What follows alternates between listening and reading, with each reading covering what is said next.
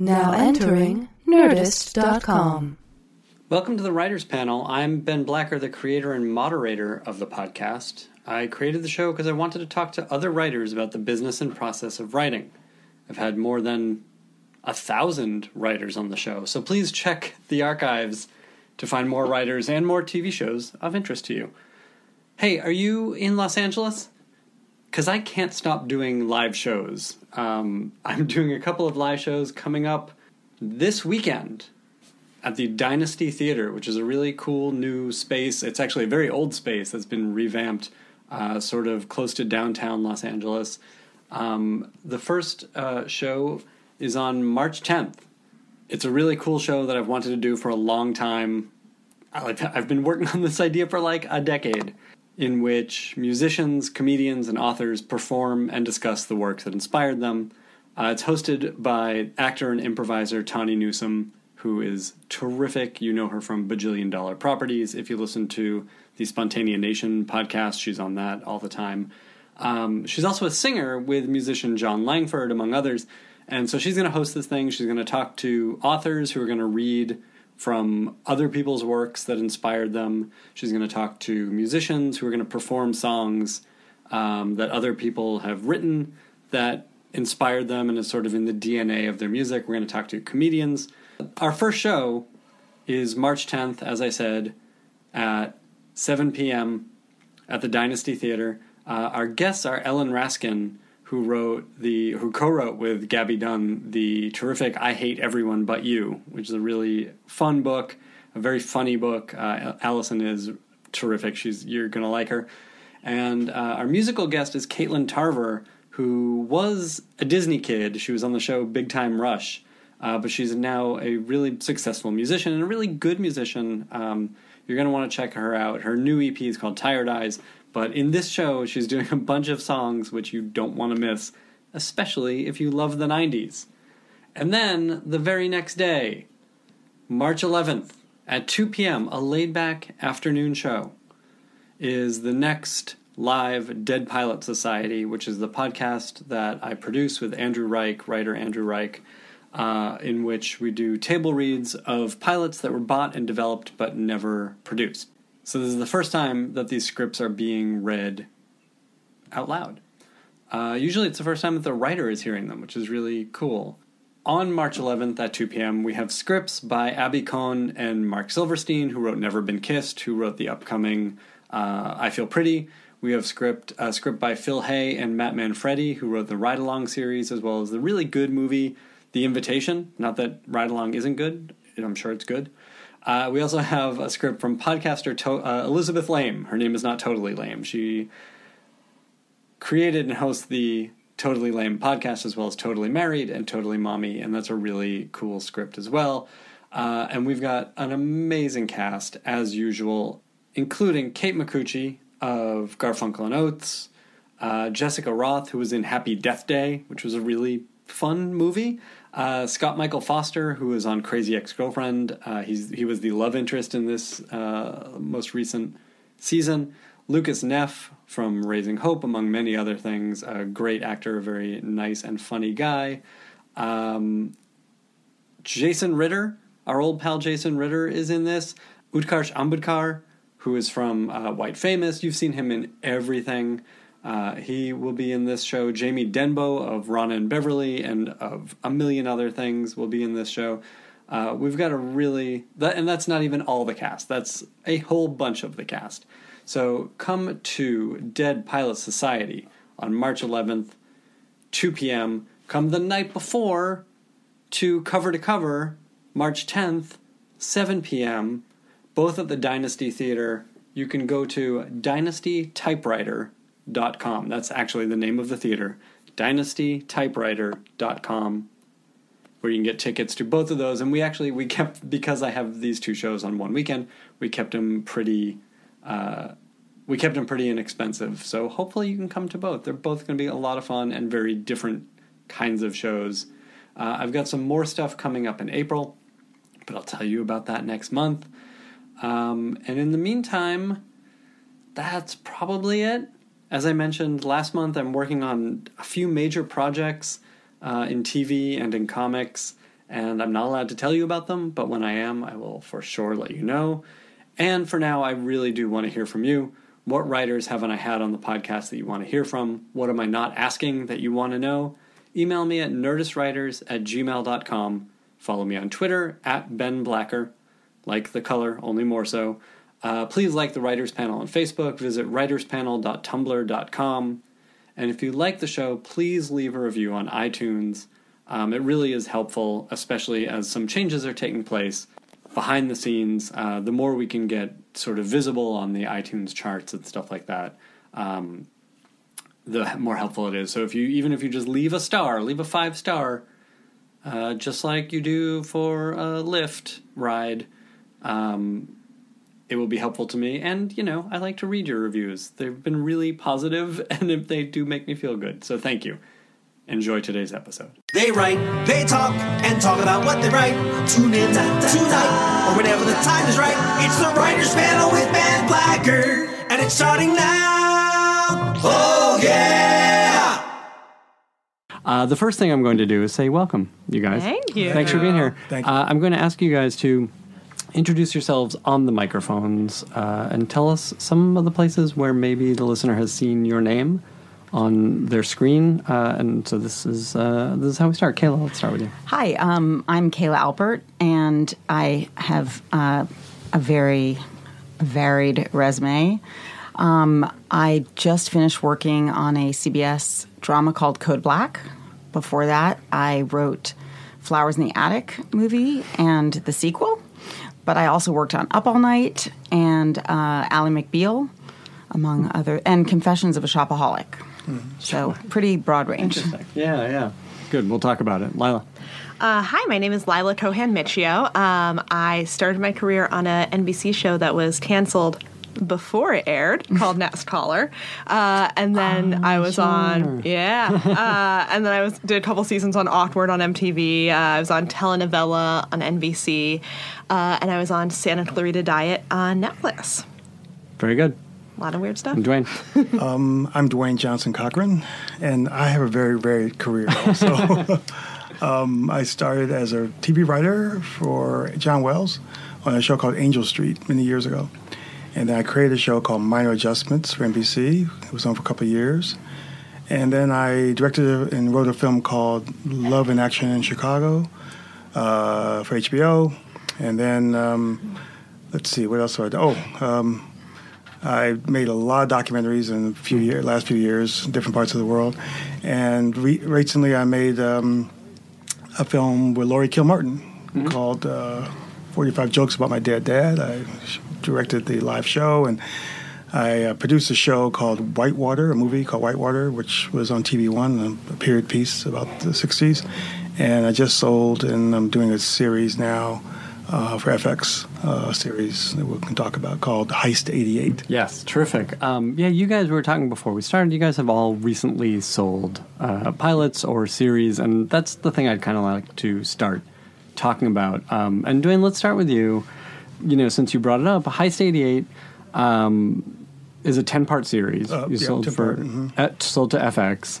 Um, tell, can you let's talk about the pitching process? I wanted to kind of take this apart for all of us uh, and start just by talking about what that pitch was like. Well, what happened is I had I worked in news media in Chicago for many years, many many years ago, and I had this story about these four young, five young men who worked for First National Bank of Chicago, and they is a true story.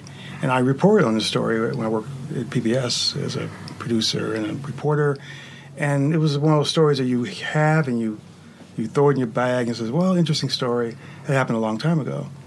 And then I pulled it out a couple of years ago, and I thought this could be a good movie. And I thought, wait a minute, it could be a good series too, What made it a good series? because all the characters were very interesting. Mm-hmm. They all had the circumstances of why they would decide to that they wanted to rob First National Bank of Chicago of hundred million dollars. But they uh, were persuaded to do this by this one man named Armand Moore, who was a mastermind, a criminal mastermind. And these guys really existed. I mean, this guy, you know, wanted to steal $400 million from the, the Federal Reserve in Detroit, but he settled for this one bank in Chicago. At the time, it was the second largest bank in America. And he was uh, just got convicted of a crime, and he decided to go to Chicago when he had 30 days before he went to jail to do another crime. you know, cri- kind of, kind of an annuity when he gets out of prison. You know, Why not? So he said, I have 30 days. There's no back then. There was no monitoring. You know, and he Carpe says, oh, diem. exactly. and he certainly did. And he recruited four employees who worked at the bank for many years. They were young guys. They were in their 20s. They both, all of them had had uh, kind of associate degrees. They weren't part of the, you know, the people who went to the right right schools. They were young black kids who worked lived in the projects, and they work in, in what they call the back of the bank. And he recruited them in three weeks to steal the money. Wow. And he did it in a way in which he said, "You're not going to take this money out in bags. You're not going to use guns. You're going to take this out through transfers. We're going to transfer this money to Europe. Neat. We're going to make it all do- be done in very, very quick, quick time." And he did, and he It's trained them really all. well. Don't give it away. Uh, come on, we, we want to watch the series. Okay, so I, So, like a, a lot of us, you know, we have these ideas, and I think it's what is what's the next step? What did you do with this well, I have, material? I have actor friends. I have you know director friends, producer friends, um, showrunner friends. You know, and um, my good friend Courtney B. Vance, who was on an FX show, he got an Emmy, and I said, Courtney. I have a show for you. said, uh, what is it? so I said, just read this. And he read it and says, this is great. I can play that guy. Yeah. This so you gave him like the the article, the information. I gave him the article, and I also Okay. gave him my my ten page treatment. Okay, You know what I wanted to pitch, and uh, he, he said, "Let's go." that's great. So then I called. Um, I said, "Let's let's put together the team." Mm-hmm. I don't want people to ask too many questions. I don't want- Smart. Yeah. Very smart. I don't want to go into. I pitched so many things over the year, and I'm sure everybody here has pitched a lot of stuff. And they're always asking you the those questions on the couch. Who's your director? Mm-hmm. Who's your producer? Who's your showrunner? Blah blah blah. I decided I wanted to have them all on the couch with me. Yeah, and I think this is you know more and more common. We're seeing this a lot more often. Let me pause you there. I mean, Kayla, has this been your experience too? Have you seen in the past ten years of working in the business that packaging has become as important as the idea? Um, I think that is true in premium cable and streaming, and I think it is not the case in network television. Interesting. And in fact, I think you almost need to have the package to sell something to premium cable, to to an HBO, to an FX, even to Amazon, Netflix. And actually, I think in network television, it doesn't always help you. Mm-hmm. In fact, I think they almost want it a little bit more stripped down. And vertical integration has sort of ebbed and flowed. I think right now we're seeing in network television that they really the studio and the network want to be in sync. You mm-hmm. want to have if you want to be at ABC, you want to go with ABC Studios. I mean that's been a, true for a while, but I think it's even more true now. But Yeah. I don't think you need to have the uh, a director. Mm-hmm. I mean, you don't need to have casting. I think what happens in network TV, they they have it's a much broader audience. And sometimes you might have an amazing actor attached that doesn't necessarily mean something for that specific network. Yeah, they have ideas about what is meaningful Right. to them. And the truth is, the other half of it is, you know, premium cable is very enticing for high end talent like Courtney B. Vance. So you're more likely to get a very A list. Your Julia Roberts is doing hmm. a show on Yeah. Netflix, I think, or Am- HBO, HBO. HBO, HBO. So she's not going to come and do your NBC pitch. So it's kind of Yeah, uh, it, you get you get a kudos for doing that. You get all the the bells and whistles for premium cable, but network is still yeah, it makes a lot of sense. yeah. Um, and and Leila, you were saying you just sold to uh, YouTube Red. yeah. Uh, was there a package put together? How did you bring No, it to them? How did it wind up there? You know, it's been a whole thing. Uh, so I wrote this script uh, a while back in like 2014, uh, and it was the kind of thing where it was like an idea that was in my head that you know I had to just sort of write out, and I wrote it, and then we had like a bunch of sort of false starts of attaching producers to it, And in the meantime, my agent at the time was using it as a sample. Uh, and Tracy Katsky read it as a sample for Santa Clarita Diet and was like, hey, who's taking this out? And my agent was like, no one. Uh, so we went, and then we decided to pitch it because it's uh, so it's called Widow. It's a dark comedy about a young woman whose husband dies while they're in the middle of a rough patch, uh, and she comports herself very poorly. Um, and it's you know it's a hard tonal thing, but it's also like I think it's uh, b- by necessity. Uh, very much a premise pilot.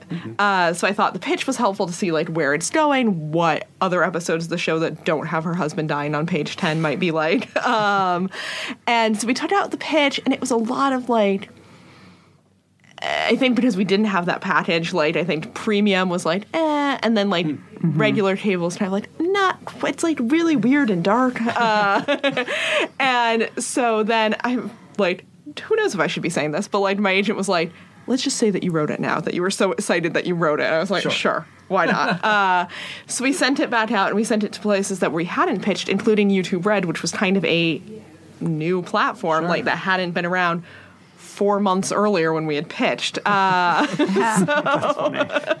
so, um, they loved the script and they had me come in, and I was truly about three weeks postpartum. Uh, went in, God. pitched out the season, was like. 50% asleep um, and was like well i don't know i don't know what that was like i just went to playa vista uh, unclear what's going to come of it and then they called me like two days later like yeah we want to do a pilot uh, so it's been great. Uh, That's interesting. And and so the pilot existed. the pi- the script existed, which has also been nice. Um, I think, you know, the hope at least is in that situation you get a they know what they're getting and they know what they Yeah. purchased. Uh, which sometimes I think with pitches they're like, wait, we did purchase the show, but I don't know if we want that. Especially with pitches Yeah. where there it has these tonal the tonal specificity. Totally. So this has been nice uh, having them just sort of having purchased Mm-hmm. The script itself. So now we're in the middle of pilot preparation. And did were there notes in the past, you know, month or two, whatever it's been? You know what? Uh, By the time this airs, uh, we'll already be shooting. So I'll just Sure. say, without jinxing at this point, I haven't heard any notes from them. Like all the notes have been from. Uh, I'm doing it with you know Tracy and uh, Mm-hmm. at Catco, and then Aaron Kaplan and Dana Honor at Kapital. Uh, and you know, there's a notes from Kapital about just like more budget stuff than anything Mm-hmm. else. And then I'm sure once we attach an actress, I'm going to do a pass for that. Mm-hmm. But so far, it's been pretty, That's pretty chill. Uh, yeah, yeah. So I think right now, right now they mostly seem preoccupied with attaching a star. So that's where we're at right now. And let me let me just ask before we move on, how how does that work for them? I mean, I know these places have these lists, right? Yes, they came to us with a they came to us with a list of talent that they were interested in. Some people weren't necessarily available. I think it was more of a like, this is the genre of actress we're looking for. Um, and so now we've kind of been. Uh, you know, we've just been sort of like compiling our list. We have a casting agency, so we're at the same time. Uh, you know, the show obviously it's called Widow. It has the titular widow uh, is the huge big part, and then also like her mother is a series regular, so obviously we have to wait to cast that till we know who she is, and we kind of want to wait to cast the husband till we know who she is. So we've been reading for a couple of other parts and doing sessions for that, uh, and uh, meanwhile we're sort of going out to Right. actresses for this bid part, and hopefully after the holidays we will have an answer about it. well, congratulations. thank By the you. time Yeah. people hear this, it's done and By the it's time people do this, successful. I'm in Vancouver uh, shooting the pilot, Exactly. buying a winter coat for the first time in several years. Uh, Kayla, let's talk about your pilot. Um, what what is it this year?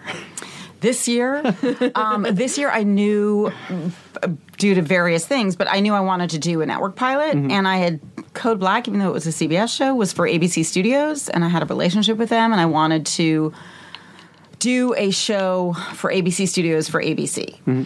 So I actually sort of backed into it, meaning I was trying to come up with an idea, and I sort of was tossing around things, and I came up with this one idea that just stuck with me and and it was like sort of right in front of my face based on someone I knew from high school about multi-level marketing companies. so for those of you listeners who don't know what that is, you probably have seen them. Uh, and they're specifically geared towards women these days, but they're basically direct sales companies where you sell cosmetics or skincare or leggings or Yeah, jewelry, vitamins, supplements. Um, and um, a friend of mine got, you know, an acquaintance really from high school got involved, and suddenly my Facebook feed was filled with these videos and Amish, uh, like an Amish woman who won a white stallion because she doesn't get the white Mercedes from this oh company, God. and Oh, it was so bananas. I kind of went down the rabbit hole of looking at these YouTube videos, and I was like, now this is a show. So I pitched it to my agent and my manager, and they both didn't really know what it was. And I said, just watch this video. So I sent them this video from the general training conference of this one company. They, I mean, I got a call back within 10 seconds, like, we're in, we're in, we, we want to see this. So anyway, I came up with a pitch and actually went out to a whole bunch of different producers at different studios. We were just kind of uh, trying to figure out where to go. But I had worked with this. Uh, Jason Reed, who um, I had done some movies for him when he was a film executive at Disney, and we had a great relationship. And he had just hired Sabrina Wind, who had produced Desperate Housewives, and it seemed like a perfect fit. So I sort of jumped on board with them, developed the pitch further. We went to the studio. I mean, they jumped on board right away gave me 40,000 notes and then I went into or but mostly additive. It's like we want to know more about this, we want more of this, we want more of this. So then what's interesting is I went into the network who were very primed and excited to hear it. Um and this this really fit into what they were looking for and no one else had pitched anything like it and I think within let's say I had 17 pages of a pitch, 4 pages in they said you're done pitching, we're buying it. Wow. Threw the rest out. That's Yeah. crazy. Congrats. Yeah. Wow. That's So amazing. that was really good. But I also, it was a very specific world. Yeah. It's a very specific point of view. They know my voice, and I have sort of a a dark comic voice, even though, and I do a lot of drama, so I do. I like to do a lot of emotional stuff, mm-hmm. and I think mm-hmm.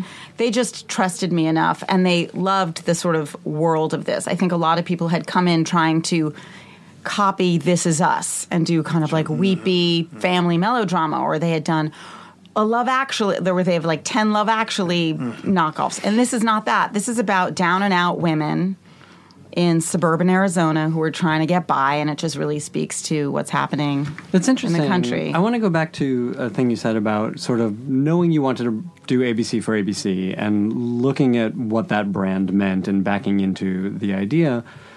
I mean, it seems like it was the idea they needed and wanted, but wasn't what they were getting. So, what were you seeing in what their brand is that maybe wasn't This Is Us and, and isn't, you know, these sort of big soaps? Right. Well, number one, I was just passionate about the idea. Sure. So I feel like if you're passionate about an idea and it's original, as opposed to mm-hmm. listening every year, all the networks, and this is not so true in premium cable, but this is very true in networks. They, we need a medical show. We needed, we need this, or that show's a hit on that network. We want one for ourselves. And so what happens is, you know, they say we want th- we want this as us. So you've got to figure there's 15 writers pitching them. Mm-hmm. This is us Right. knockoffs. Five of them are selling them. so I just kind of ignored their mandate. And I just did what I was passionate about. And it happened to have lined up. And what was interesting, it was sort of a slightly later in the development season. And it was not part of their mandate, but suddenly their mandate changed. Mm-hmm. They had this big meeting at ABC and ABC Studios that they really wanted to do shows about what's happening in America right now as opposed to sort of hmm.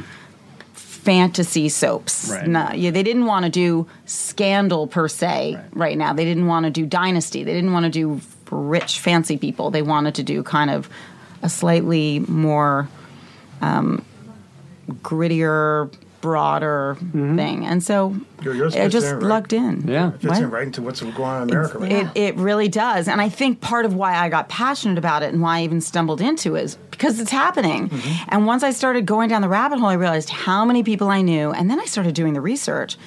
And this was part of my pitch is, and, and we live in a little bubble in LA, but even so, one in seven households in America is involved in an MLM company. One in seven. I'm A obsessed. woman's friend of mine, I was at a dinner party, and she gave me her card and said, "Do you know any women who would be interested in doing this?" I said, "What is this?" It was a card. She's selling clothes, Yeah. uh, you know, in, in a pyramid market. marketing It's a pyramid. It's a pyramid scheme. It's a loose pyramid scheme. Yeah. Is not illegal. Right. And there are some people who do really well. But actually, what it is, is it's the ultimate version of capitalism, Yeah. which is some people do really well and some people don't. It's a hustle. yeah, but like, look, people do make money selling Sure. the products. Right. And my sister-in-law in France um, is like the head of marketing for a big corporation that is one of these companies, and I ended up realizing I had all these sort of tangential connections, Uh, but. that's really neat. All right, I want to pick up there Yeah, in a please, minute. keep going. Um, but Dwayne, I want to talk about. So you you brought this to FX, and did they they picked it up for ten episodes, right? Well, that's the idea. Yeah. I'm doing the pilot now. Um, I mean, we had a sort of bidding war Mm-hmm. with Amazon and HBO. Must be tough. It was interesting. the, the very first pitch, HBO said they wanted to buy it, and we had 12 places to go. Oh wow! So we had this in our back pocket, and uh, That's amazing. It was very Yeah. nice to have that, and you know, HBO is great. It's Mm-hmm. like the Cadillac of television, right? The pre- premier cable, I guess. And I thought it'd be great there, um, but I thought about Sunday night, and that's when they premiere all their shows, Mm-hmm. and everyone's trying to be in that funnel, yeah, you know, and Mm-hmm. you're part of that that long development process. absolutely. And uh, everybody I got was on working on the OJ show. You know, Anthony Hemingway, he's my director and producer, and then I brought in uh, Pam Veasey, who worked on CSI, and and I brought people who FX kind of knew. Said, let's put them around this thing, and they we went for it, and they gave us a good offer. So that's fantastic. So that's what we're working on now, and So the, let's talk about the writing process Mm-hmm. for you. Um, how has it been with them? Like you, you have a story to follow, Mm-hmm. right? And you have these, as you say, these really interesting characters, and that's what makes it a, a ten episode series. Um, how do you start to break that down? How do you start to find out what the figure out what the pilot is, and then how the how the story lays out? Well, it- it's a heist story, so it's mm-hmm. you know kind of like what's going to happen. They're going to get the money or they're not going to get the money. So how do you keep people engaged in this show Yeah. about four or five characters when you know at the end they're going to get this money or they're going to lose this money? So I had to think about all the circumstances of all these characters, who they are now, and all the things that they're scared about, scared of, where they are, where their lives are, where they think they can be, and bring that through through their point of view. So every episode we change the point of view. The first episode becomes the uh, the mastermind, his point of view, and then we the second episode the same thing. Then it's- the third we go to our sort of emotional hero, mm-hmm. and he's one of the guys at the bank. He's been there for eight years. He's never moved up. Then we shift to his office mate, Sure. and he has a wife and a kid, and he doesn't want to work there anymore. Mm-hmm. Then we shift to another guy who's, So- you know, we just keep shifting, and then we go back to a history of banking, and we go Oh, and we go even further, and how the banking system has not only screwed over people like these people who are really poor, but how the banking system from 1500s to this present day has created the banking system we're in today. Huh. And then we go from there to the heist. That's fascinating. So we're trying to keep people kind of engaged, not just in a show about five people trying to steal money, Right. But what is the banking system in the world Right. really like? It ha- actually has something to say. Something to say. Um, how did you land on the mastermind being your pilot point of view? Uh, he's so interesting. he's uh, he's in prison right now. Mm-hmm. Um, he's like Hannibal Lecter. He can convince anybody to do anything at any time. Mm-hmm. I mean, he can con- convince you to take your shoes off right now, eat your shoe. I mean, he just is amazing in terms of a, a manipulator. Mm-hmm. And I thought this guy has to be it has to be his story. Mm-hmm. And Courtney to me is uh, one of those guys who has this sort of breadth of personality and character building that I can create this guy around Sure. him. And that's why I decided the movie is about the show is about him, Mm-hmm. but it's also about these victims that he kind of brings into something because they're these are innocents. They They start out that they way. started out that way and they become corrupted by him. Interesting. So, that's, So where are you in the that's I am. process right now? Uh, right now, I'm writing the pilot. I'm almost almost done. And What is your What does your day look like? You're writing this on your own. You don't work with a partner or anything. Right. So what does your day look like when you're writing a pilot? Um, We're gonna get deep into process, you guys. I love it. I keep thinking about the things that scare my characters. Mm-hmm. So I, I really think about that a lot. So I write a lot about things that they don't want to, to happen to them Mm-hmm. as almost the first thing when I'm writing the story. So every day I'm I write a few pages, a few more pages, and I think about the characters. Um, I think about the characters in episode four and five and six too. You know, so I don't know if I'm going to write the whole thing, but I might. You know, it depends. on Mm-hmm. But you have this on. map in your I have a head. You know, you kind of know how it's going to go. Yeah, You know these and I'm characters. mapping the whole thing out to, to the tenth episode. Right. Um, What are your concerns in a pilot? What are the challenges that you're facing? Because there has to be so much story here, and this character is clearly so magnetic. It feels like you just want to tell everything. So, so where are you sort of drawing the line, and what, what are the tough parts of writing this pilot? Um, keeping people engaged in a story where there's not a lot of guns, Mm-hmm. not a lot of stereotypical things you see black people do. There's intellectualism. There's a, there's conventional wisdom going on in this story. There's a person who is trying to convince someone to do something in a world that we all kind of live in, the banking world, and you're expecting something else from these young characters. But they're I'm trying to elevate sort of the genre of what you think people who look like this are doing. Mm-hmm. These they wear suits every day to work, but they also happen to be very very good at their jobs, hmm. and they also are kind of aggrieved. They feel like they're never going to move up in their jobs. So I'm thinking all the time of how you kind of not necessarily turn a story to stereotype upside down, but transcend mm-hmm. what you expect a character to be like. Well, it seems like transcending the genre that we expect. Also, I mean, this is a crime story, right? It's a crime certain story. expectations, Right, but you think about the best sort of heist stories, you know, uh, the re- the French heist stories like Rififi or you know Coup de Torchon, which is this French uh, great story that uh, you know it, uh, Jim Thompson wrote. Eh, These are great crime stories that are heist movies, or even even like Ocean's Eleven, which is a heist story. It's all about how you manipulate people to do something you want to do, and everyone's in the middle Sure. figuring it out. And then there's a hook, and all of a sudden happens, and the lights go out. You know, Right. You gotta keep the balls in the air. Do you? So let me ask you this: Do you, wor- having written a, a pilot like this uh, a few years ago, do you worry that you're not as smart as your character is? Always. right? Because this takes Yeah. real smart people. Yeah. And I was in over my head. Yeah, I have to always kind of refer to some of the best. You know, remember the Killing by Kubrick? Sure. Mm-hmm. That's a great heist story. So I've got to think about okay, well, these great heist stories, what do they do to keep you off balance? Yeah. They throw so many red herrings at you, so many things at you that you go th- this direction and you come back over here, and you have to keep doing that to keep people kind of engaged. So at the end of an hour.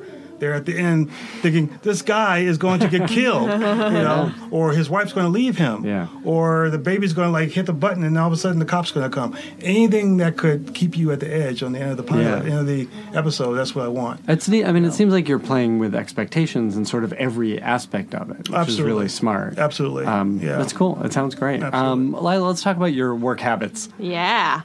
um, so when I'm actually writing right now, I'm in sort of uh, pilot production mode. So it's a lot of like answering emails. Sure. Uh, I feel like my entire day is answering emails. Uh, but when I'm writing, I am I'm an exclusive morning person. I am, and people will see this if they're ever in a room with me. I am progressively like less useful as the day goes on, and like if we stay after dinner, like eh, not Nothing. great. Uh, but like at the beginning of the day, I am light with it. So I usually will try to do writing from like eight to one and focus and sit down and uh, really like get into it. Uh, and then have the rest of the afternoon to like answer emails Sure. and like you know business realistically of it, watch yeah. some TV. Uh, now I have a baby, so it's mostly that. Sure. um, and when you're working on, say, for example, this pilot, um, which you, you wrote some time ago, Yeah. Um, are you are you working off an outline? How are you working? Yes, I am an obsessive Mm-hmm. outliner, uh, and I have to. Whenever I do have to turn in things to network or studio, I have to like Sure. significantly rein it in because I right? will. It's my outlines for myself are the scene not formatted correctly. Like it's full of dialogue, it's full of everything because I hate first drafts. Like I hate seeing the blank page. It stresses me out so bad. And I'm like, I want to get all the hard work done before I start writing dialogue. And then, you know, I'm a comedy writer, so then it's just like jokes. It's the fun part. Uh, so my outlines are like for a half hour show frequently like 10 pages long because i'm just like an insane person uh, so i like to work off a intense outline and i like to break up i like to break everything into tiny tasks. So like when i'm starting a new pilot it's like today I'm just gonna write a long line, man. Uh, and then it's That is like, a tiny task. it's a tiny task, and then I do it. and I'm like, great, I didn't treat myself today. Uh, and That's a great You know, trick. treat myself thing. I like that. That's and really a great trick though, for great, getting the work but you're done. not, and you're not like scared of it then. Exactly. Uh, and It you, doesn't like, seem insurmountable. In a little place of like happy anticipation where now you're Yeah. thinking about it, uh, and then like the next day it's like, okay, I'm just gonna like, you know, loose break it, like, and then I'm going to tightly weave it. I do a very Mm-hmm. much like, a very much like a writer's room process, but Mm-hmm. it's just myself like walking around my office like a crazy person, uh, talking to myself. Um, so that's pretty much my process, and then I'll get to the outline, which will take me like a week, and then Mm-hmm. the a script itself usually only takes me like two days Yeah. because I can just I know what it is and I can just sort of bang it out. And You've basically done your first very draft. bad, but uh, you know, then you then you make it better. That's pretty great. that's that's a very healthy process. it's uh it's uh it's been honed over time, but it is just Sure. a total jack of light writers' room processes. Yeah. Just on my own, and it's always brutal. I'm sure you guys have been in this situation, like when you've just gotten out of a room and you're like writing something new, and you're like, I don't recall how to do this at all. yeah, absolutely. Blank screen panic. yeah. Yeah. Is that The blank screen slash empty room panic. Oh my god! You're like, Yeah. is anyone going to help me with this? Like, We're in that in that place right now. Yeah. No one's helping us with this. you know? Right. Exactly. Yeah, you're on your own. So, so you were on your own for this. You you had Yes. the uh, you had the ideas. You sort of formulated this pitch. Yep. You knew what the series was. What happens when you're told to go write it? Well, because it's network, there are very, very specific demands on what you are expected to turn in and the dates at Sure. which you're supposed to turn it in. yeah. In, I mean, I sold the pitch, you know, done. How then, you said it was late in the season, by the way. I mean, Nice we're talking. Oh God, maybe it was August. Okay. Yeah, not like crazy not too late, late. but not. People had been pitching since June. Yeah. So uh, maybe it was like the end of August. Um, so they immediately needed me to turn around a, and they're very strict, a exactly two page, not one sentence past two page story document. So it's all the character, a log line, all the characters, and then basically an overview of the show.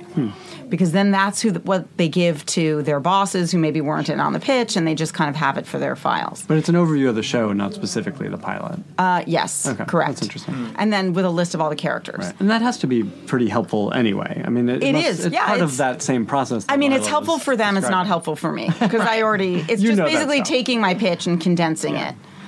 It's a little bit of a task, but if it's helpful to them, and then Right. what happens is, of course, the studio then gives you notes on it. So then you have to go back and like tweak this, and then anyway, it goes back and forth a few times. Then they had a very strict uh, schedule for the outline, and the outline can only be 15 pages tops, single spaced, formatted a certain way, and it needed to be in in two Formatted. weeks. Jesus. So, yep, they sent me the format. I mean, it's really gotten like this is the way you do things. I'm not necessarily used to that as much, although I just come off of a network show, so Yeah. like some of that was, Right. but but I wasn't writing a pilot. So the difference is on a network show, they already know the characters. You're not filling in backstory. I, you know, this is like you're not only trying to tell, you know, introduce all these characters. You're trying to introduce tone, which in a show like mine is very specific and sometimes hard to get across because it's not very serious and it's not very silly. It's Yeah. somewhere in between. So then I, I, you know, when I have two modes, I'm on and off. When I'm on, it is like I get up in the morning, like breakfast with the kids, goodbye. They go to school, and I'm there from like nine. I walk the dogs, and then I'm like 9 a.m. to 6 p.m. Wow. I like forget to have lunch. I lose weight, which is great. um, I try to walk the healthy. yeah. I try to walk the dogs in the middle because it's actually it's like the shower principle. Like Right. all my best ideas come when I'm walking my dogs. Um, and I just literally like a like an engine. I just like work through it, and I will work Wow. all day. I'm super disciplined that way. But like for example, if I'm not actually writing a pilot, like I could go for two months without ever doing anything easily. But anyway, so then I had to write this outline, and then they give you notes on the outline. They have to redo the outline, and blah blah blah. But they really, what was crazy this year, and ABC, I love you guys, but this was tough. Um, and I've already finished it by the time this airs. Right. Um, is they actually from the outline, and again, this is an hour long show, and it's a pilot. They gave me two and a half weeks to write the whole script. Wow. wow. That's no time at all. That's correct. really unusual. And they were really strict. And guess what? I didn't do it. I just was like, I'm sorry, I can't. So I turned it in after about three and a half, four weeks. What do you was- think that was about? They want to shoot it. well, I think they just have their grid. They make have a lot decisions of, you know until- what? They just have a lot of new year, though. projects. They want to make sure that like they don't get all 17 Right. drama scripts at the same time, but they're thinking more about their workload than the writer's Right. process. It's yeah. I just ignored it Yeah. and I just did what I needed to do. I was incredibly lucky in this particular go round that my producer, Sabrina Wind, who is amazing, was able to, during outline, really sit down with me and kind of act as my writer's room. That's great. Because that's really helpful is having, even if it's, and she gives me a lot of great ideas, but even if it's just me saying my ideas out loud to somebody else and then hearing them, Yeah. it helps me sort of hone them down. So she was really helpful. And by the way, she also is quite brilliant, but it was also just great to have someone to bounce my ideas off of because without her, but then my writing process is completely solo. Like I go from the outline and then actually um, you know the outline gets approved and then the network gets it and then they have notes and then it gets approved again. But the truth is actually when I went to write the script, the outline because they had wanted so many things in it, I had like 58 scenes, like some ridiculous amount of scenes, you know, because it's like, we would need a scene with this, we need a scene with that. So you're like putting all these ingredients in, and it's like, but it only needs to be 51 pages. So How? it's basically a montage. Um, right. So I ended up having to redo the outline, on the- interesting. you know, completely taking things out and moving them around without their approval, but knowing that Sure. it was going to be a better script. And so much of the stuff that I'm sure they're asking for is going to be in, it's all in there. in just, anyway. They just they like to see it literally Yeah. written out in the outline. That's interesting. I had the same thing. I had an outline, and I, it took me uh, maybe about three or four weeks to write. They gave me no time limit. They just said, you know, FX is like we don't have a time label Right. limit Right. or anything. So We're cool. We're cool. Whenever you get it done, send it to us. And so I work with Pam Veasey. Um, she's brilliant, great producer, and I send her things. She gave me some ideas, some back and forth. We turned it in. And they said, "Well, we have one note. Uh, Can you just change this?" I said, "Okay, go to go to script." I was like shocked. I said, "Okay." ridiculous. So I'm, I'm like, "Okay." I mean, great. I, it's I- never been this way. I don't not not in my career. That I find great. that premium cable they just let people do their own thing, and it's not that they're micromanaging me, but they are. But um, they want to know, and you, it's also by such a giant committee. Like at mm-hmm. FX, you probably have one or two executives on your Exactly. project. Yeah. I have like seventeen. Yeah. I have mm-hmm. three at the studio, and then they give it to the whole department. And then I have three at the network, and they give it to the whole. So it's like just a lot of cooks in the kitchen, and they're all incredibly supportive. And every time I've gotten notes, even if I don't necessarily agree with what they would pitch as their solutions or exactly what the note is, every time I'm given another pass, it does get better. So so they're good at their job. so it's Yeah. yeah, so it's good You're to have that something pro- yeah sure. i'm a hundred percent every single pass i've done has gotten closer to what it should be Mm-hmm. it's Yeah. just a little agonizing Of course. Of course. Yeah, yeah, yeah. You're hearing And a fast. chorus of voices. Yeah, it's and fast. fast i mean what's interesting also at abc is their studios is that when you write a pilot script you know, you give it to your producers, and your producers give you notes, and then you give it to the studio. Now, you'd think your executive would read it first, give you some notes. They give it to the whole team. They give it to mm. Wow. every single person in the department, including assistants, mm. and everyone gets around, go, boy. goes around, and talks about it. I mean, it's kind of nuts. How like do that's you how do you take those notes? Like how do you you must be given, you know, dozens of notes for every pass. Well, your executive and the head of the department whittle them down. Like, Right. okay, you know, we agree with this. note, we don't agree with that. But yeah, it's a lot. It's a lot of like little nitpicky things. Some of them, you know, sometimes there's a consensus. Like, okay, we don't understand the motivation of this. Okay, that's not coming out right. Right. But they've been, by the way, they've been incredibly supportive, and it hasn't been Yeah. that bad. It's just, it's a lot. It's like a lot. you're Lot pleasing a lot of voices. Absolutely. So you're constantly going back and forth. Huh. Um, I want to shift gears for a moment and talk about uh, how you guys got your starts in this business. And uh, I'm curious to know what's the first thing you got paid for. Uh, and Leila, I want to start with you. What was Oh, the first piece of writing you got paid for? You know what? I in terms of comedy writing, I actually had been a non-comedy writer before. I was a Is there even a name for that? Uh, I don't know. Was, I was a professional blogger. Uh, I worked. Yeah, I worked for MenuPages slash New York Magazine, writing a food blog about Boston from New York. Uh, but I started doing stuff at. Wait, What? Yeah. Uh huh. Yeah. Uh, How are you doing that? it was food news. It wasn't like Okay. restaurant Right. reviews. It was Grub Street, uh, which I think now only exists in New York, but for a brief time they're trying to take national. Uh, it was a weird job. Mm-hmm. That's funny. Um, but while I was doing that, I started doing Upright Citizens Brigade stuff. Uh, and through that, the first comedy writing I got paid for was one of the big ad agencies. I forget which one. Had a bunch of us from UCB come in.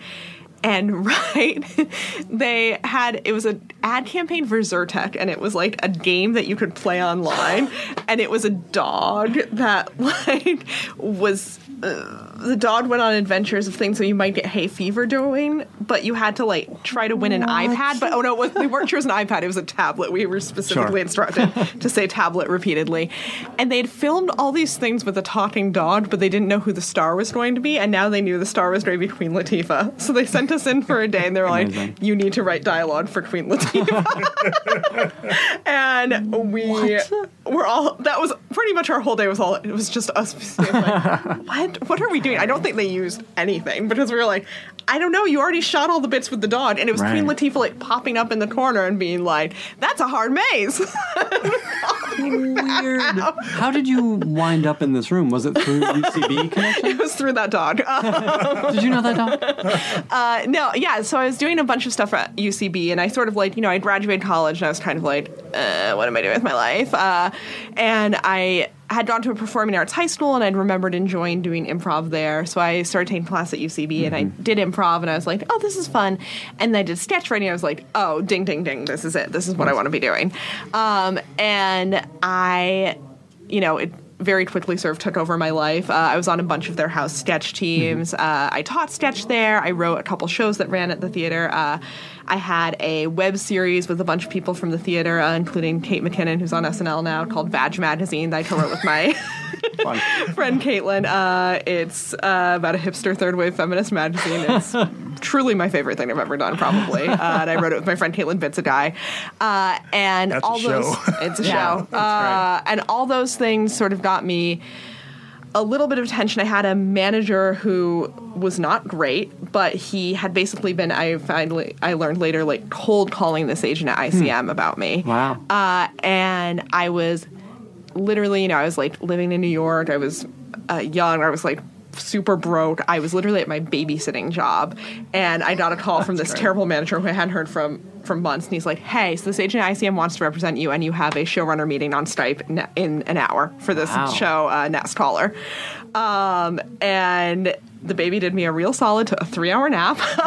Very lucky. and it was very lucky. Um, and I had, you know, I was living in New York at the time, and Was- this was Stephen Falk's show. this is Stephen right? Falk's show, so I had a Skype with Stephen. Was his room in New York? his room was in New York, but That's what I thought. you know, I had like a two second talk with this agent who was like basically like, "You've done these meetings before." I was like, "No, uh, all I've done is unsubmit, unsuccessfully submit 200 Fallon packets." um, That's what you do when you're a comedy writer in New York. So I don't know. Uh, and he was like, okay. So he didn't mention it was in New York, and so I'm freaking out. Like, I was like, oh, interesting. okay, if I got this, I guess I could just move to LA. I don't know how to drive, but I guess I just like live near the studio. This was like before Uber, uh, and like just figure it out. It'd be fine. It'd be fine.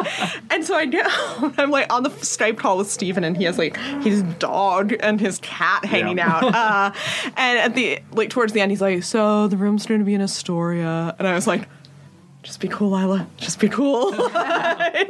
and so that was in New York, but I knew obviously that I was never going to find an and this was by the way like I realized later after staffing season like this was June was an odd time. I and he was yeah he was like still looking for female writers uh, and so it was this total flute thing and then I got it and I was like oh staffing's really easy. Like I don't know why people make such a big deal about it. And then the next year I had 31 meetings and didn't get staffed on a network show so That sounds that sounds uh, more, that was that was more accurate. more accurate um That's funny. but yeah, and so it was in New York, and then I knew that I was never going to another job Mm-hmm. there. Although, ironically, like a year or two later, I think I could have probably stayed because so much Yeah, stuff started popping up. Uh, but so when that got canceled again mid production before it aired, uh, That was, uh, let me interrupt for a second. Like last time Falk was here, Yeah. which was a couple of years ago now. He tells that whole story, and I will tell oh people boy. to go find Yeah. that episode. It is because it's great. It's an insane story. It also, by the way, every show I've been on now, I am like, is it airing? Mm-hmm. Is it airing? Great, guys, we're like a huge success. Like, the bar is we low. did it. yeah. I was on a show once where it did not seem like the network was that into us, and I was like, "Oh my god, it's gonna happen again! It's gonna happen again! and No one will ever hire me because then I'm the jinx." Like, even though as a staff writer on Right. Next Caller, I'm like, "I'm the jinx. I wouldn't hire me." Like, Typhoid Mary. Right. Yeah, exactly. Uh, but it aired. Um, Uh, so, but from there, so you had now you had the agent. You were sort of now I had the and running. agent. I was yeah, sort of in the system. I sold a pilot to uh, at the time ABC Family, Mm-hmm. uh, and that sort of helped me move out to LA. Uh, and then I got Awkward a few months after I moved out here. Okay. After not getting staffed on network, I did two seasons on Awkward, which was That's awesome. the delight of my life. Yeah, Uh, it's a great show. so it all it all works out. That's good. Uh, Uh, good. We'll pick up there in a minute. Um, Dwayne, tell us about the first thing you got paid for writing. Did you start as writer and director, or did one come before the other? I was always a director and a producer. Okay. And uh, I was always trying to hire writers, and they were terrible. I was in Chicago. Okay. I was working at PBS at the time. Oh, interesting. What kind of stuff were you directing and producing? Uh, Documentary. documentaries. yeah. Okay. And uh, also um, nightly news. Mm-hmm. A nightly news show. So it was every single night. You had to get a show on the air. And um, I wrote a screenplay. I was a screenplay writer, you know, and I wrote one. Um, it was a homage to the old uh, bicycle thief called Mm-hmm. the Car Thief. And um, you know, back in, in the day, it wasn't email that much. So you, I literally put a package in the mail. Sure. And a friend of mine said, "Send it to this guy at CAA. Um, he's a liberal." I said, "Really?" I said, how, "How do you know?" He said, "He had the Village Voice on the floor when I was in his office." Send it to him. God. so this was a friend who was living out here. He was a friend. He was a, he Was- was a film critic, actually. Okay, And he he uh, his name is Ted Shen. He's gone. Rest his soul. Rest his- rest in peace, Ted. But he uh, he says send it to this guy. Uh-huh. It was Rob Scheidlinger over at CAA. So uh, I sent my script to him. You know, and put in the mail. And you know, back then, it, you all unsolicited screenplays uh, can't be open. Right. They just stamp them, not solicited, they send it back. And they opened mine because they had a PBS label on it. No, that's so funny. They thought, okay, must be something for pretty Errol Morris or something. you know, so they opened it up, and the assistant, her name was Jennifer. She read ten pages and says, "Who is this guy?"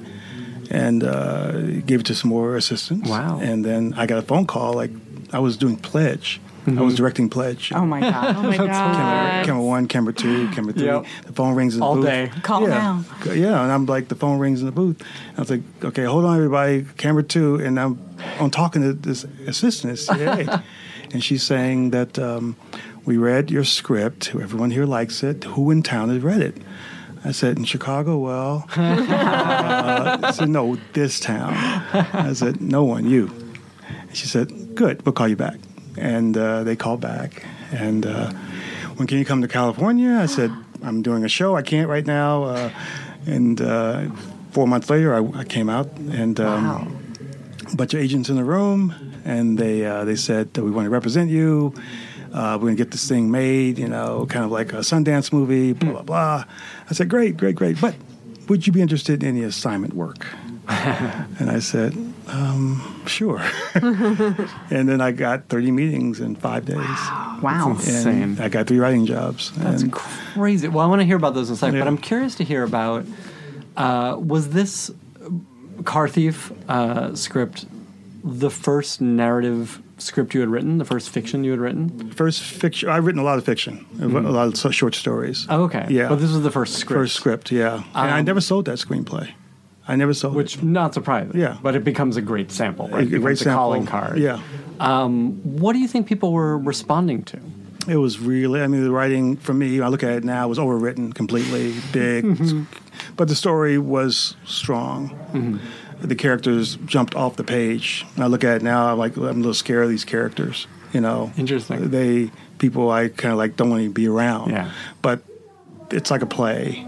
And the propulsion of the story hung on this old movie, the the you know the bicycle thief. So I just used Chicago and a car as opposed to a bike, and use it as a great sort of a line to create a story. And it works a lot. That's and, really and people in Hollywood are so interested in old films and how they connect to the new. They new. used to be. They used to be, not anymore.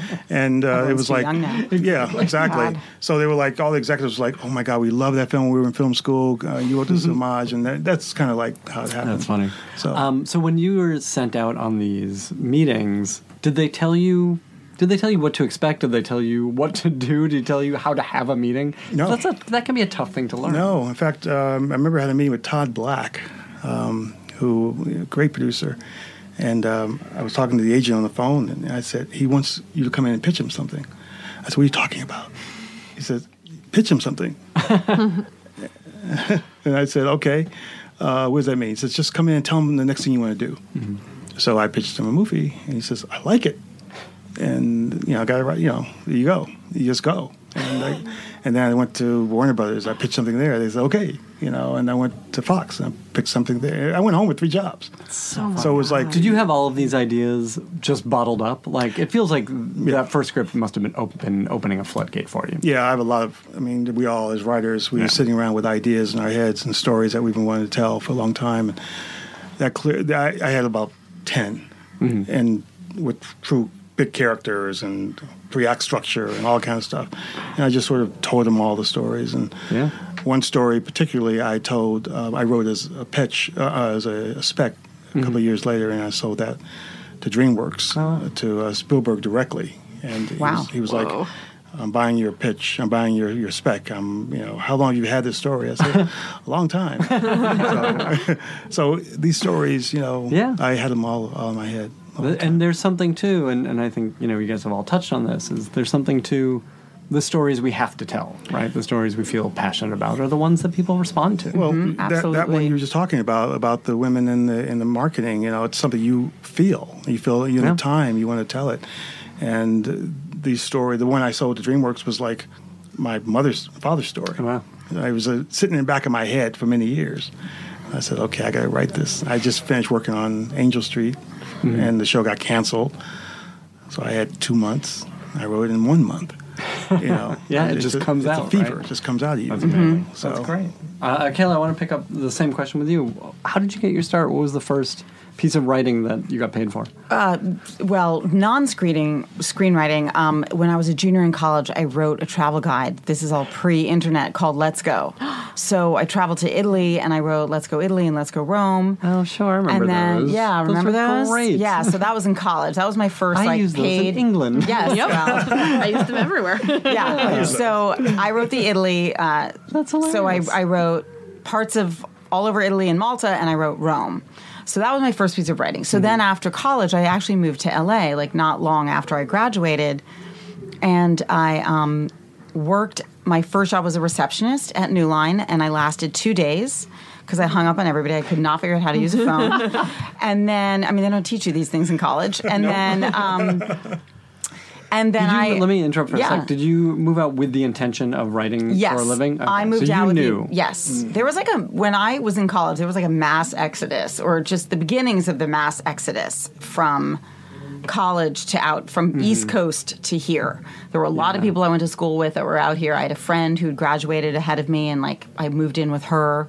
It was just there was like a lot of people coming out at that time. It was sort of the golden age of TV. I mean, there was a billion things on the networks. There weren't there wasn't cable yet, but there were multiple multiple shows. I mean, the anyway so um, the first writing so then i was an assistant for a year a terrible terrible assistant which really goes to show like i really spent more time it was not i didn't want to be an executive so my sort of motivation and skill set was not geared towards being a good secretary it was geared towards like having an opinion and doing my own thing and actually what happened was at the company that i worked at which was industry entertainment back then it was called Addis Wechsler.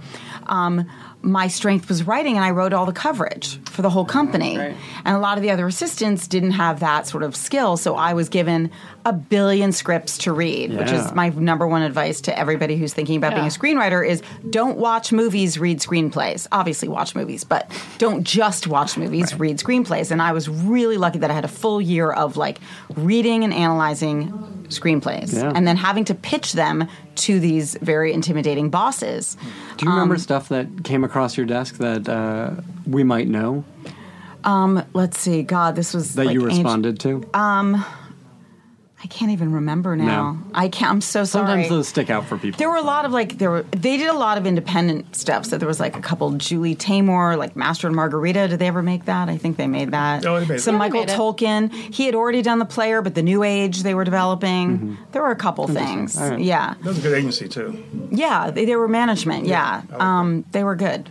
So you learned so much. I learned like, a You ton. just internalized. So yeah, much of and that I was stuff. able to kind of see that end of it, and that also there were all there were incredible managers. Hmm. This is when Rick Yorn was first coming up, and Julie Julie Yorn, who was then Julie Silverman, and I'm still friends with a lot of those people Hmm. and have good relationships. In fact, one of my agents is a former manager there. Oh, wow. Like I've known him That's since fun. I was an assistant. Yeah.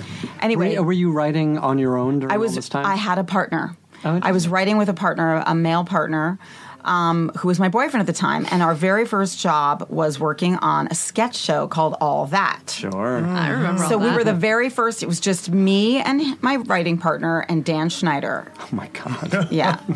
so that it was in pre-production in LA. They had this was the first start. And then after eight weeks, we like wrote a billion sketches. They moved the whole show to Orlando, where they actually taped it. And he was a maniac, and we were done. And I'll say, I don't care. Go ahead and sue me. He was crazy. That was my intro to writing. I mean, my very first day. I told someone else this story. My very first day of my very first writing job in Hollywood. My very first morning sitting around this small table, he literally turns to me, this is now my boss, and says, Women aren't funny. Name one funny woman. Why did you hire me? Yeah. well, I had a male got the guy. partner. Yeah. and I just was like, Wh- Why the hate? yeah. Why I mean, the it hate? You just hired me. Some people are like that. He's, Notorious, yeah. Yeah. Anyway, that was my first experience, and then from there, I wrote a few more things with my writing partner. We ended up splitting up, just uh, going our separate ways. We're still friends, and I wrote a screenplay on spec.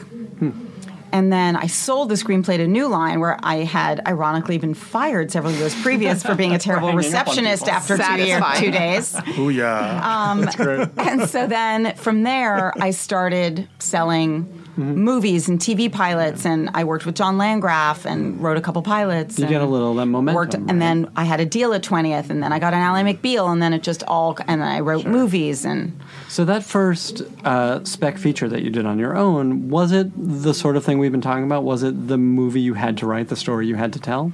You know, I think it was half and half. I mean, it was something that was very familiar to me, and it was done at a certain time. It was when like Scream and all those movies were coming out, and I set it in an all girls high school, which is where I went, and I, it was sort of this funny, dark. Heathersy. It was mm-hmm. basically Mean Girls before mm-hmm. Tina Fey was on the scene and had written Mean Girls. Like it was Mean Girls, basically. So it was a story that at that point was very familiar to me. And Sure. That makes sense. Yeah. Yeah. You know the world. yeah, I and you was young. yeah, it. yeah. I, this was not a movie about like you know the Holocaust or something. This was just a fun, dark, but it got me a ton of work. I mean, apart from it selling and that happening, it also got me a lot of other jobs. Well, it seems like it was a tone, a very specific tone. Yeah. And, and you've been asked since then to sort of not recreate that tone, but to work in very specific tones. I have, but I've And you look also at the stuff even that that you're that has Yeah. been made that is out there, like Ally McBeal, and Right. like these are all they're they're not generic, right? Like this is not some No. dumb procedural. No, and in fact, but they all are pretty varied. I mean, I Yeah. literally went from Up All Night, which was like a comedy with Mm-hmm. Christina Applegate and Will Arnett, and Maya Rudolph, a goofy thing about parenting. Mm-hmm. I literally, the show went down, I left, and immediately started writing Flowers in the Attic, which is about an abusive grandmother and incestuous grandkids. So How I did really, you become the person to write that? you know, it's Did you pitch on it? I did not pitch on it. I was really lucky in that my friend was the executive and knew my writing and knew me and knew and called me one day and said, "Do you know this book? Are you interested?" And I was like, "Done. Want it. when do I sign up?"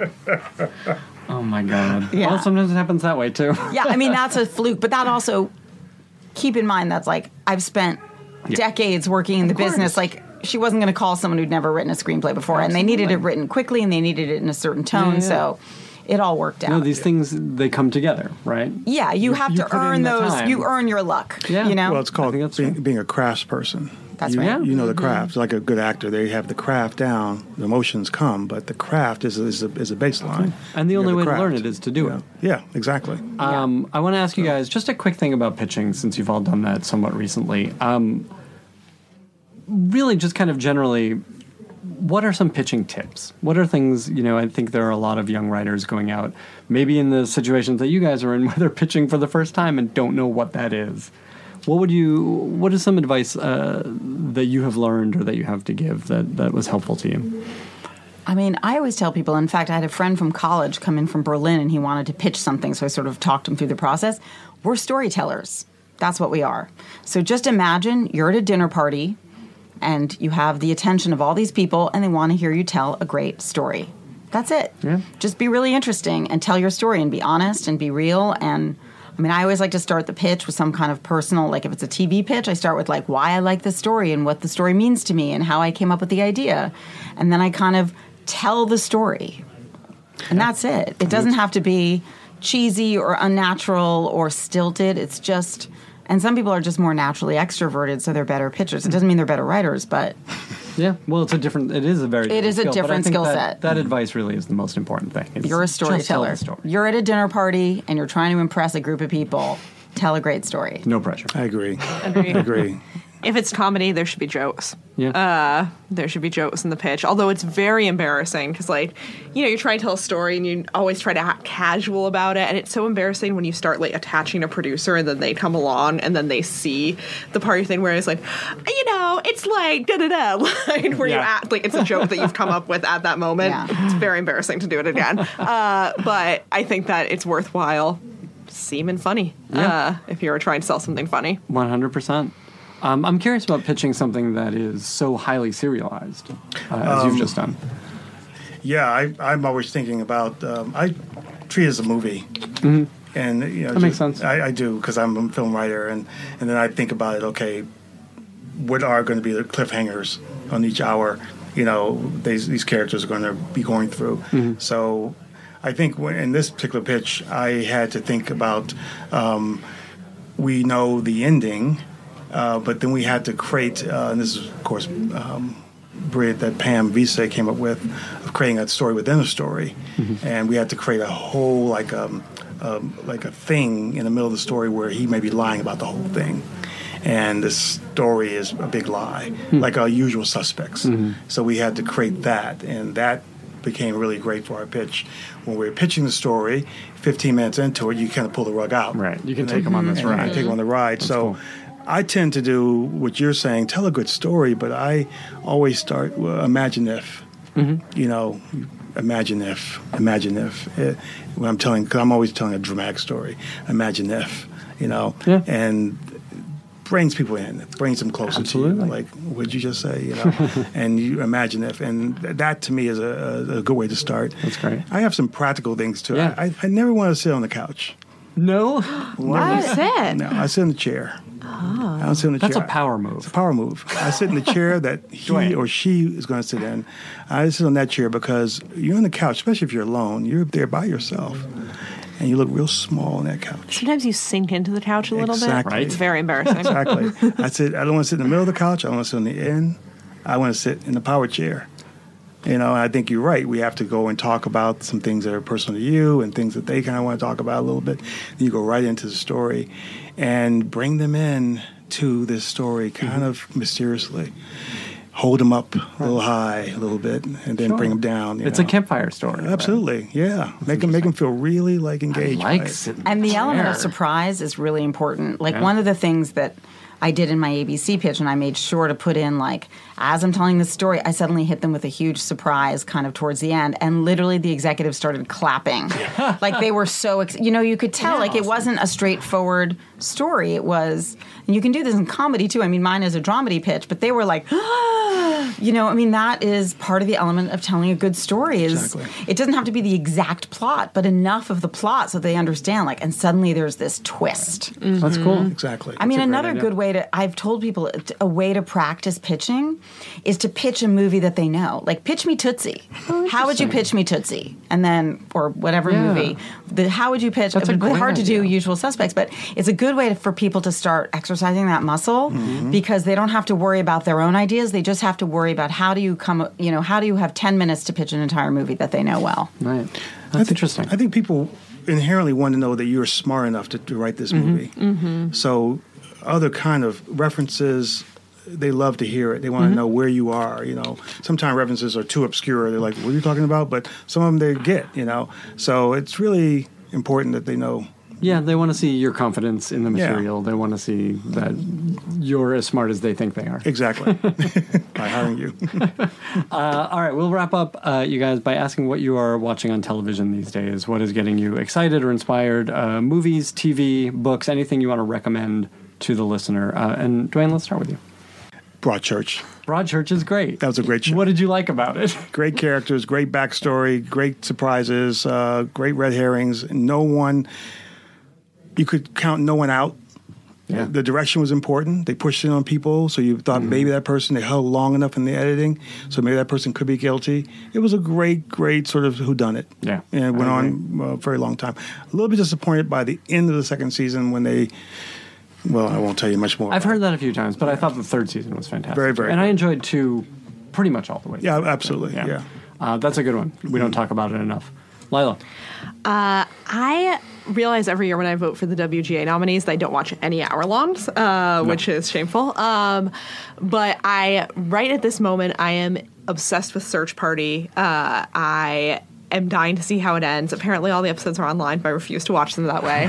uh, but I think that they've done incredible jobs with like genre, but still being joke heavy while also being really dark. I think John Early should get between 12 and 14 Emmys for his performance. Um, I loved this season of Broad City. Uh, I came up at UCB with Abbi and Ilana, and I think they're always great. I thought this season was really like a nice step ahead for them. Uh, I've been like, oh, I loved American Vandal on Netflix. Did anyone watch that? It was I've been hearing about it. I've a been lot. hearing about also great great great genre parody um, but also like an incredible job casting an incredible job uh, just telling a story that had like a legitimate mystery where by the end i was like who did do it though uh, even though it was great. really really funny um, and then i'm just very into right now like anything that feels like it has a really specific point of view i love insecure Yeah. uh, i loved atlanta I feel like there's just so much right now. I liked this last season of Girls a lot. Uh, I thought it was the best. Like the last two seasons, I thought were the best after everyone stopped paying attention. uh, I'm very into like. You know, there's network shows that I love too. Yeah. I love Blackish, I love Fresh Off the Boat, but I think But that these there's auteur shows. yeah, these auteur shows are like what's exciting to me, and I liked that there's so many opportunities for them now. Yeah, absolutely. I want to add the Deuce. I'll allow it. I love.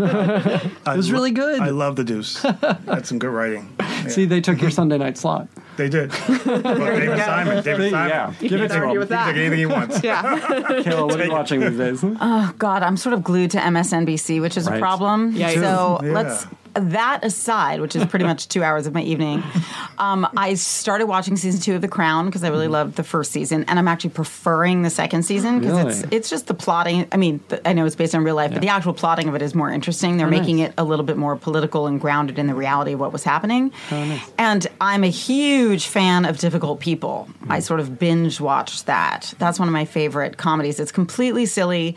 I don't understand how anyone who was not born in the New York, New Jersey, Connecticut tri state area between the years of 1975 and 1985 understands a single reference in it. And I happen to be one of those people that it was born in. The, like, they are so Yeah. specific. It is for you. It is literally like they, they drilled into my brain Right.